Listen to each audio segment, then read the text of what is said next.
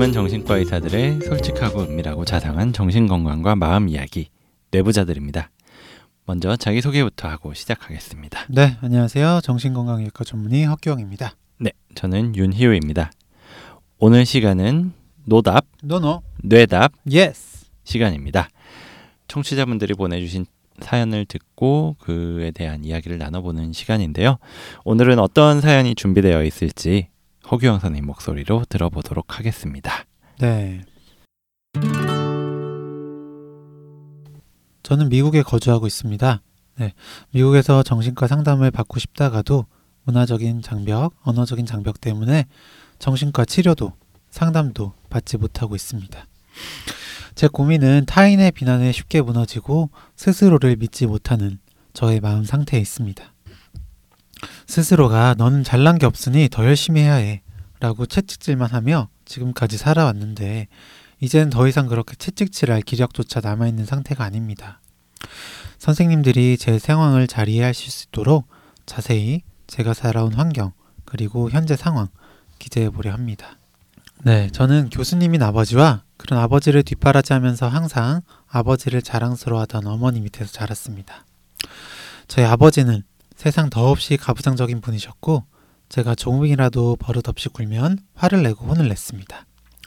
그리고 타인과 비교를 하면서 자신의 가치를 확인하는 자기애성 성격을 가진 분이셨습니다. 어머니 또한 자기애성 성격을 갖고 있어서 항상 내가 하라는 대로 해. 그래야 내가 성공해. 라는 주의셨고 아버지는 다른 교수 자제분들과 저를 비교하면서 너는 참 공부를 잘해서 다행이다. 라고 어린 시절부터 많이 칭찬을 해주셨는데 저에게는 그런 칭찬이 기쁘기보다는 엄청난 부담감 중 하나였습니다. 하지만 어린 시절 공부를 잘해야만 사랑받을 수 있다는 사실을 알고 부모님께 사랑받기 위해서 정말 열심히 공부했습니다. 사교육 없이 혼자 아침에 일어나서 공부하고 스스로를 채찍질하며 중학교까지 전교 1, 2등을 놓치지 않고 살았습니다. 하지만 문제는 저보다 훨씬 공부를 잘하는 남동생이었습니다. 부모님은 남자애는 길을 죽이면 안 된다는 생각에 잘못을 해도 별달리 혼내지 않으셨고요. 항상 저만 혼나는 상황이었습니다. 제 동생은 저만큼 노력하지 않았음에도 불구하고 공부를 훨씬 더 잘했고요. 어, 예를 들면 저는 겨우겨우 열심히 해서 전교 1등을 하면요. 동생은 별달리 노력하지 않고도 전 과목 100점을 맞고 전교 1등을 하는 그런 상황이었습니다. 부모님께서는 제게 너는 동생만큼 머리가 좋지 않으니 끈기로 승부 봐야 한다. 라며 항상 열심히 하라고 강조했습니다. 그렇게 유년 시절 열심히 해서 저와 동생 모두 특목고에 진학했고 저는 그때까지만 해도 우울하거나 힘들다는 것 자체를 느끼지 못하고 살았습니다. 항상 아침에 일어나서 등교 전에 공부하고 학교 후에는 내신 공부 그리고 특목고 입시 준비를 혼자 알아서 척척 해내는 그런 똑똑한 딸이었습니다. 하지만 특목고에 진학하고 생각보다 성적이 나오지 않으면서 우울증이 시작됐던 것 같습니다. 음. 남들보다 못났다는 생각에 더 열심히 하려고 노력했지만 항상 결과는 그다지 좋지 못했어요. 친구들은 열심히 하는데 성적이 안 나오는 절 무시했고 부모님도 저를 무시하고 싫어했습니다.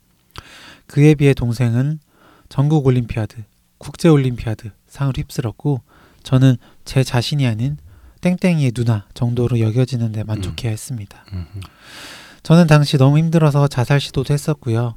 그 이야기를 부모님께 하니까 죽을 용기도 없는 못날 딸이라며 욕을 하셨습니다. 와. 아, 열심히 해서 죽어보지 너는 그것도 못하냐며 저를 야단쳤습니다. 제게 뚱뚱하다고 부모님은 창피하다고 했고요. 그렇게 저는 제 자신이 싫어졌습니다. 음. 부모님이 죽을 거면 대학 입시만 치러보고 그 다음에 죽을 생각이면 그때 죽으라고 해서 그렇게 저는 열심히 입시를 준비했고요. 음흠. 네, 스카이 중에 하나인 공과대학에 진학했습니다. 음. 그에 비해 제 동생은 서울대 최고의 학과에 갔고 그렇게 저는 또 부모님에게 이순이 딸로 밀려났네요. 음. 저는 학교 시절 학점 관리도 열심히 하고 영어 공부도 열심히 해서 네, 졸업을 하고 네, 동시에 미국 대학원에 진학했고 지금은 음. 박사 과정에 있습니다. 문제는 이 삶이 제가 원했던 것도 아닌데 왜 이렇게 열심히 달려왔는지 허무하기만 하고 또 제 자신에게 자신이 없으니 어딜 가도 항상 제가 보잘것 없이 느껴지기만 합니다. 교수님들에게 비난을 받을 날에는 하루 종일 울고 술을 마시다가 그 다음날까지 망쳐버립니다. 미국에서 어, 지도 교수님들께 인종차별도 당해봤고요.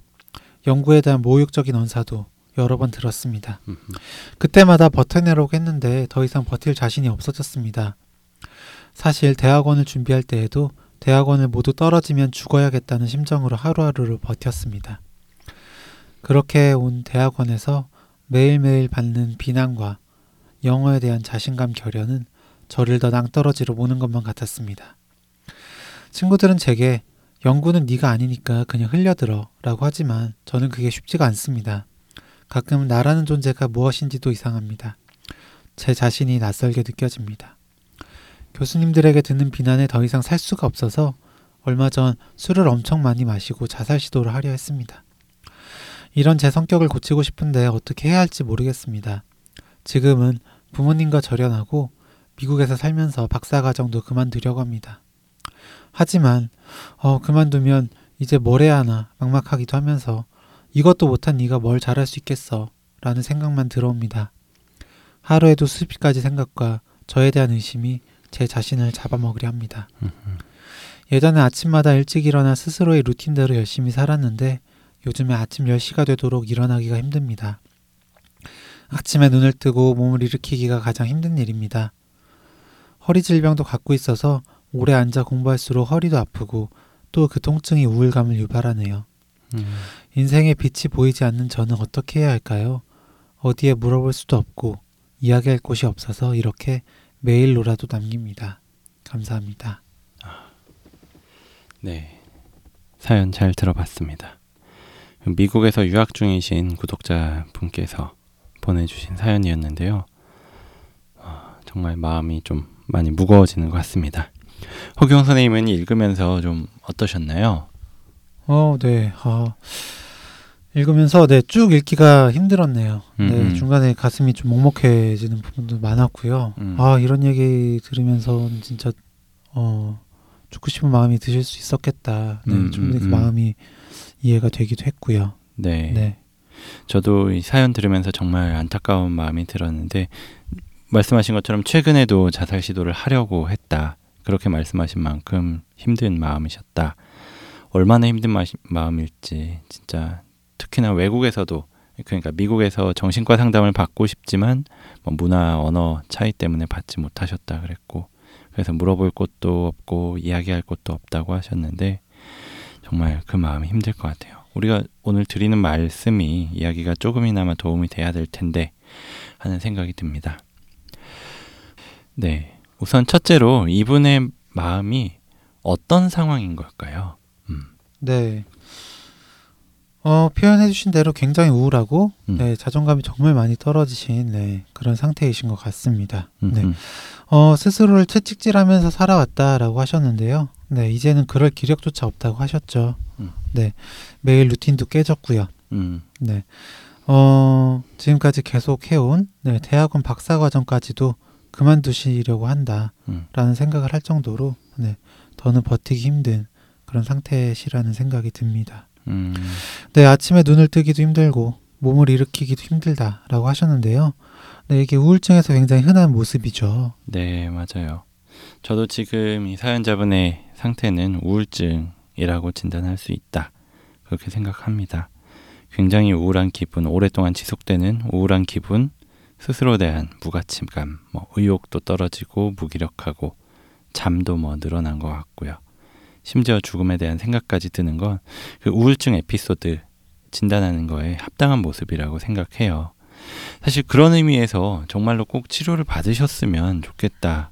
이런 생각이 드는데 네. 그마저도 이 외국 생활 중이시라서 여의치 않은 것 같아서 안타깝고요.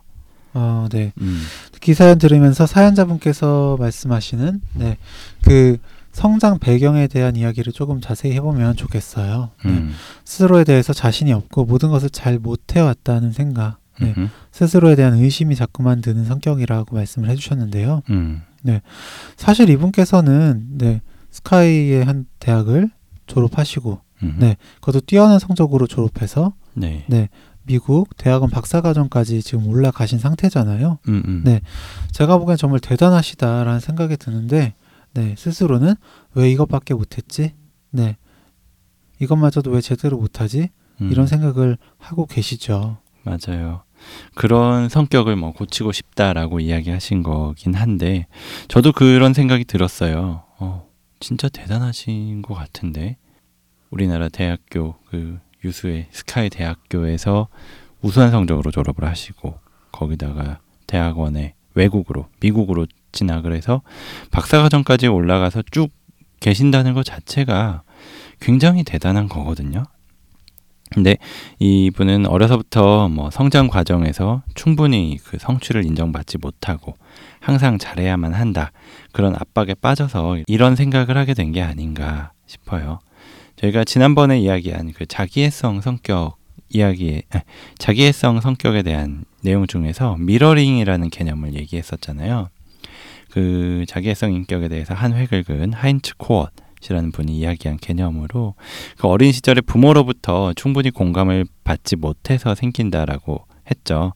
칭찬받고 뭐 확인받고 과시하고자 하는 모습이 정상적인 아이들에서 볼 수 있는 건데 거기에 대해서 양육자가 감탄해주는 반응 이걸 mirroring이라고 했었습니다.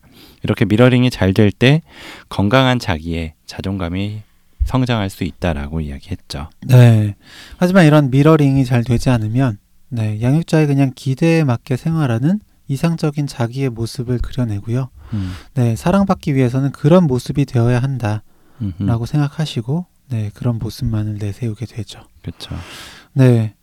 어, 속으로는 사랑을 받지 못한 허기진, 네, 배고픈 내가 있으면서요. 이렇게 형성된 자기애를 내연적 자기애, 코버트 나르시시즘이라고 했습니다. 음, 어, 그 사연자분께서는 아버지, 어머니 모두 자기애성 성격이 있는 분이다 라고 음. 하셨고요. 음, 음. 또 항상 다른 사람과 비교하며 그보다 잘해야 된다 라는 이야기를 하셨다고 했죠. 음, 공부를 잘해야만 부모님께 칭찬을 받을 수 있다는 것을 알았기에 어, 잘했을 때도 또 칭찬을 받더라도 그게 칭찬처럼 느껴지지 않고 오히려 부담이 됐던 것 같습니다. 네.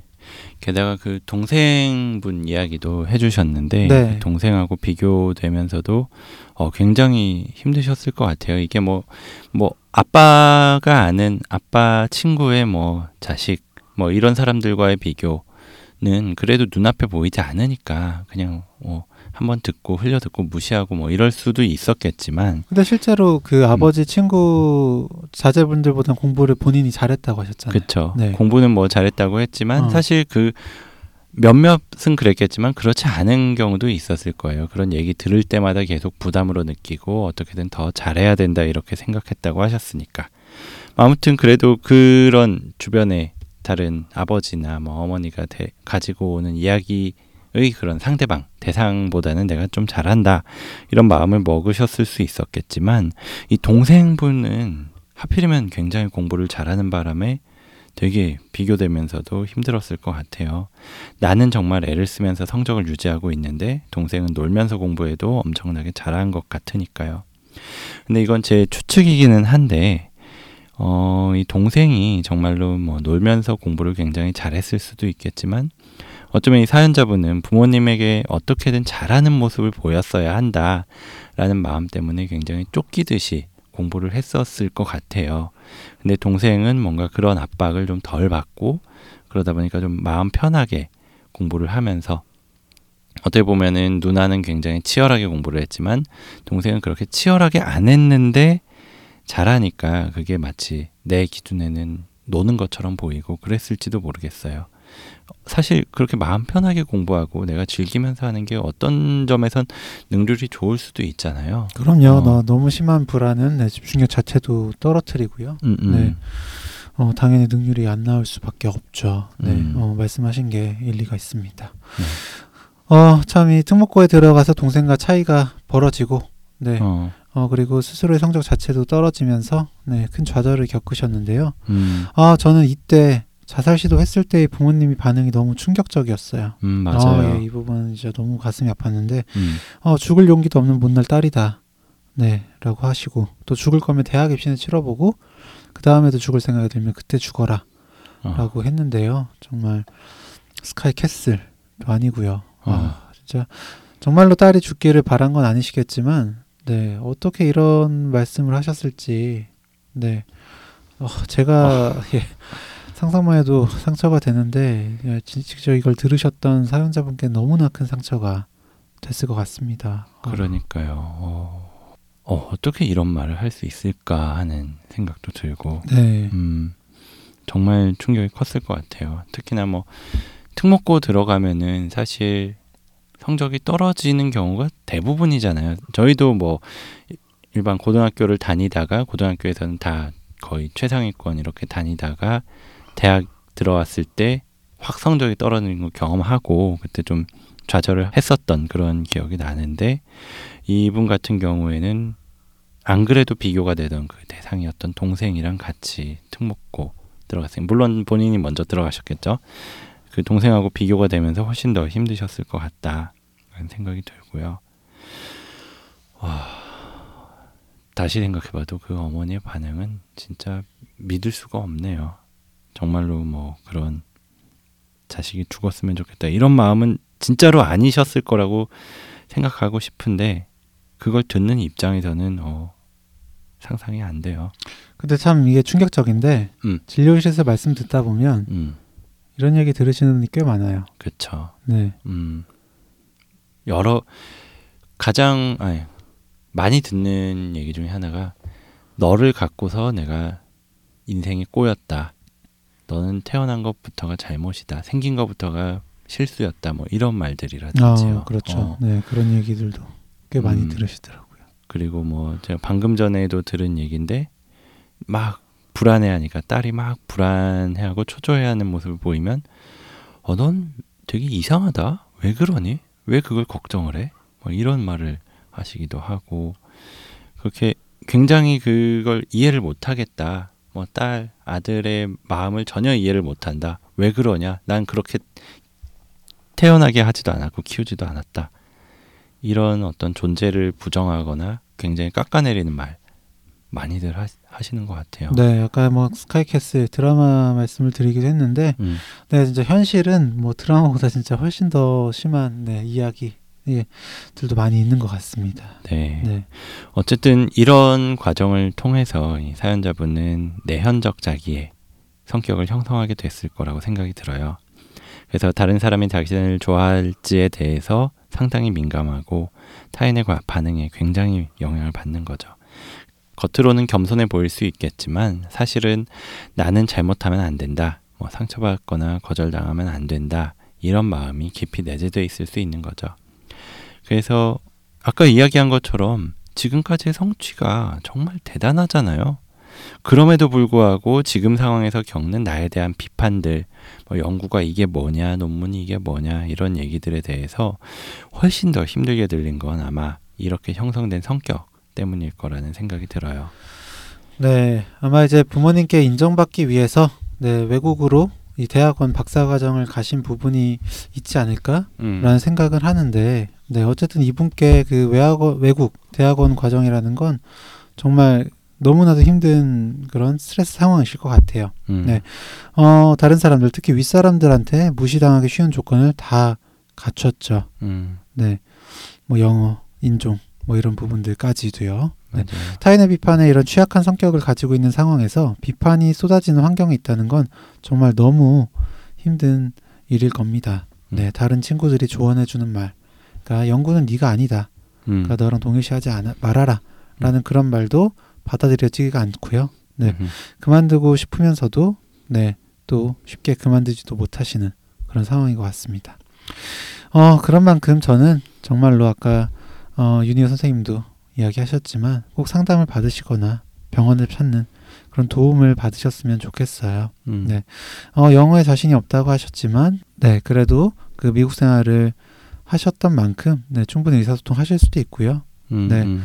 그리고 그 뭐 한인 분들께 뭐 상담을 받을 수도 있고 어, 맞아요. 그리고 그 온라인으로는 네 상담 선생님들께서 이제 온라인으로 음, 스카이프 음. 같은 걸로 하시는 그런 어 어떤 네, 서비스 시스템도 네 있는 걸로 알고 있습니다. 네, 맞아요. 사실 처음부터 온라인으로 하면은 굉장히 좀 어색하고 불편하고 그럴 수도 있는데 어 뭐 가능하다면 뭐 한국에 잠깐 나와서 한 몇 회기 정도 상담을 한 다음에 다시 미국으로 가시는 것도 한 가지 방법이 될 수 있고요. 그래서 미국에 가서는 뭐 온라인으로 계속 상담 그 원래 받았었던 상담 센터에서 이어서 하는 경우들이 꽤 많더라고요. 그 상담 센터 찾아보면요. 네. 음. 그런 방법도 있다는 거 말씀드리고 싶고요. 그리고 문화가 다른 것에 대해서도 뭐 미국에서 현지 그 정신과 의사든 아니면 심리 치료사든 하고 상담을 하는 것에 대해서 그 문화가 다른 것에 대해서도 걱정이 된다고 하셨는데요. 어, 물론 문화가 다르기 때문에 그 상담사가 차이를 100% 이해하지 못할 수 있어요. 하지만 이 사실 같은 국적이나 뭐 문화권에서 살아온 환자 치료자 관계에서도 그 환경은 다르거든요. 살아온 환경이 다르고 세대도 다를 수 있고 그런 입장에서 경험하지 않은 삶에 대해서 이야기하는 게 쉽지만은 않거든요. 그렇지만 뭐 그런 상황을 직접 겪어보진 않았어도 상담을 못하는 건 아닙니다. 그 상담에서 꼭 필요한 공감이라는 게 무조건 경험을 하지 않았으면은 할 수 없는 건 아니거든요. 네. 자.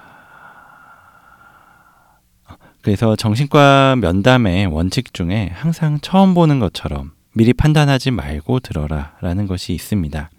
그래야만 내담자가 정말로 하고 싶은 이야기를 할 수 있고 뭐 진실된 감정, 생각을 알 수 있으니까요. 그래서 말하는 사람 그리고 듣는 사람의 사회 문화적인 배경에 대해서 생각을 안 할 수야 없지만 그로 인한 선입견 역시나 바람직하지 않은, 않습니다. 네. 사실 저희들의 경험상으로도 또 음. 실제 통계를 보더라도 유학생 또는 뭐 이민을 가 계신 분들이 여러 이유로 심리 상담을 받거나 정신과 진료를 보는 경우가 적지 않습니다. 음, 네, 실제로 우울증, 불안 장애 등 여러 정신과 질환의 위험 요소로 유학 또는 이민이 포함되어 있는데요. 음. 피할 수 없는 문화 언어적, 물리적 고립감 이런 것들을 고려할 때 이것은 어찌 보면 당연한 결과일 것입니다.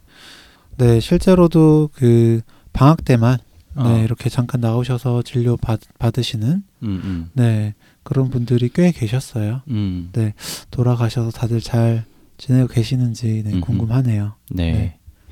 맞아요. 그렇게 유학 생활을 하시면서 방학 때 잠깐씩 아니면은 어쩌다가 중간에 있는 어떤 명절 같은 뭐 holiday 때 나와가지고 잠깐 몇 번 진료를 보고 가시고 그래서 또 한 세네 달 버티다가 또 오시고 뭐 이런 경우도 종종 있는데 아무튼 그런 방학 기간이든 아니면은 잠깐 휴가를 내서라도 얼마간 뭐 한 달 정도 요렇게라도 지내 보시면은 좋겠어요. 뭐 부모님한테는 말 안 하고 그냥 돌아오셔도 좋고요. 사실 궁금했었던 게 뭐 경제적인 어떤 상황 요런 것들을 부모님이 대주시는 건지 아니면은 본인이 그래도 대학원 하고 뭐 하면서 좀 돈을 벌어서 하고 계신지가 약간 궁금하기는 했어요. 만약에 그래서 조금이라도 경제적으로 독립성이 있다면 그게 저희가 지금 말씀드리는 방법이 훨씬 가능할 것 같거든요. 근데 그냥 왠지 뭐 그게 다 부모님께 의지하시고 계신 분이다라고 했을 때 내가 정신과 치료를 받아야 된다 이런 말을 부모님께 드리면 굉장히 좀 날카로운 뭐 무서운 그런 반응이 좀 예상이 돼요. 물론 안 그럴 수도 있겠지만요. 그래서 이분이 사실 편지에 적어주신 게 뭐 부모님 부모님과도 절연을 하려고 한다 뭐 이런 말을 하셨는데 뭐 거기에 대해서 그래도 된다 아니면 그러면 안 된다 그런 말씀을 드릴 수는 없을 것 같고요. 하지만 아무튼 부모님께 말씀드리지 마- 말고 그냥 한국에 와서 좀 치료를 받고 다시 돌아가시는 것도 괜찮은 선택일 거라고 생각은 해요. 저는. 근데 참 부모님이랑 어떻게 할지가 네, 중요할 것 같습니다. 네. 근데 그 지금까지의 부모님의 반응으로 봤을 때 그냥 사연자분께서 부모님께 직접 말씀드리는 거는 음, 잘안 될 것 같아요. 맞아요. 네. 어, 치료를 시작하시고 음, 네, 그 치료자, 네, 음, 상담자와 같이 음, 네. 부모님 이야기를 나눠 보시는 건 어떨까 생각이 들고요. 음, 음, 사실 그 어, 이런 상태로 한국에 오신다면 음. 네, 저는 입원 권유 드릴 것 같아요. 음, 음, 네, 지금 맞아요. 자살 사고도 심하시고 우울증의 뭐 대부분 증상들이 네, 굉장히 심하게 있기 때문에 음, 네, 뭐 단기 뭐 한 2주 정도라도 음, 네. 음. 입원 치료를 하면서 네, 입원 치료 중간에 네, 가족들과 함께 네, 그런 가족 치료하는 세션도 좀 갖고 음, 음. 네, 그럼 좋겠다는 생각이 듭니다. 아. 혼자서 이겨내기 너무 힘드실 것 같아요. 음, 네. 음.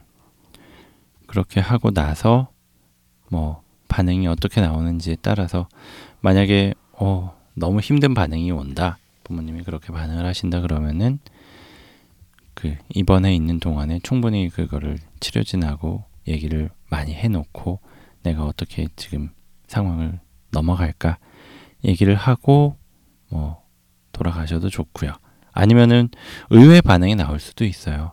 정말 네가 이런 이만큼 힘든지 몰랐다라든지 뭐 조금이라도 도와주겠다 이런 식의 반응이 나올 수도 있는데 그렇다면 참 좋겠고요.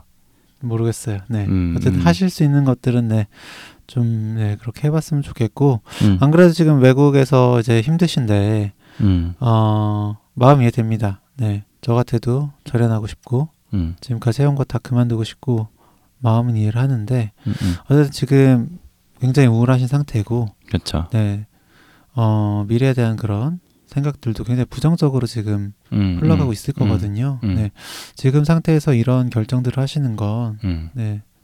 조금 네, 걱정이 되고 네, 네. 그렇게 되면 정말로 고립되실 수밖에 없는 거잖아요. 맞아요. 음, 그래서 예, 어쨌든 그런 치료자의 도움을 좀 꼭 받으셨으면 네, 좋겠다 생각이 듭니다. 그리고 심리적으로는요. 음. 어쨌든 이거 자주, 자주 드리는 말씀인데 비교는 어쩔 수 없이 돼요. 네, 음, 특히 동생인데 음, 네, 그러다가 부모님이 이렇게 말씀하시는데 비교가 안 될 수 있겠습니까? 음, 음. 근데 네, 정말로 못하신 거 아니에요. 네, 그렇죠. 잘 하셨고요. 잘 음. 하고 계십니다. 음, 정말 대단한 분이시니까요. 네. 열등감까지는 정말 안 가지셨으면 좋겠다. 음. 네. 그런 말씀 드리고 싶네요. 네, 맞습니다. 그래서 저희가 앞에 초반에 잠깐만 말씀드리기는 했지만 분명히 우울증이 맞다고 생각을 해요. 그리고 그 우울증에서는 방금 허규영 선생님 말씀하신 것처럼 뭐 현재 상황에 대해서도 그렇고 미래에 대해서도 그렇고 부정적으로 바라볼 수밖에 없어요. 그게 우울증의 증상이거든요. 근데 그게 우울증의 증상이라는 건 치료를 하면 확실히 나아질 수 있다는 거예요. 뭐 뒤에 말씀드린 네. 성격적인 부분 이런 것들은 좀 치료하는데 나아지는데 오래 걸리겠고 뭐 부모님과의 관계를 개선시키거나 뭐 내가 상처를 받지 않고 그 관계를 끊거나 이런 거는 당장 금방 뭐 손쉽게 할 수 있는 건 아니지만 적어도 그 우울한 증상 자체에 대한 치료는 좀 더 쉽게 할 수 있을 거거든요. 그래서 최소한 뭐 계속 부정적인 게 아니라 부정적인 쪽으로 치우친 게 아니라 어느 정도 중립적인 생각을 할 수 있을 때 어, 내지는 충격적인 말을 들어도 좀 내 마음이 견딜 수 있을 때까지는 그 우울증에 대한 치료를 좀 받으시고요. 뭐 한국에서도 좋고 아니면 미국에서도 그런 치료는 지금 정도의 사실 뭐 지금 말씀해 주신 정도로 대학원에서 생활한 그 정도 영어 실력으로도 충분히 가능하거든요. 음. 그걸 하고 나서 어느 정도 내가 어 이제 버틸 힘이 생겼다. 어떤 말을 들어도 좀 이겨낼 수 있을 정도 강한 어떤 마음이 생겼다 싶으면 그 다음에 이제 성격 문제에 대해서도 같이 상담을 하면 더 좋을 것 같고요. 네, 그래서 이렇게 해서 부모와의 굴레에서 좀 벗어나서 자신을 있는 그대로 받아들여주고 인정해주고 지지해줄 수 있는 사람, 뭐 치료자가 될 수 있을 텐데요. 그런 사람을 갖게 되는 것에서부터 회복의 시작이 될 거라고 믿습니다. 오늘 저희가 준비한 노답, 노노. 내답 네. 시간은 여기까지고요. 오늘 저희가 드린 말씀이 조금이나마 도움이 됐으면 하는 바람을 가져봅니다. 다음 시간에 더 흥미롭고 유익한 컨텐츠를 들고 찾아뵙도록 하겠습니다. 감사합니다. 네, 감사합니다.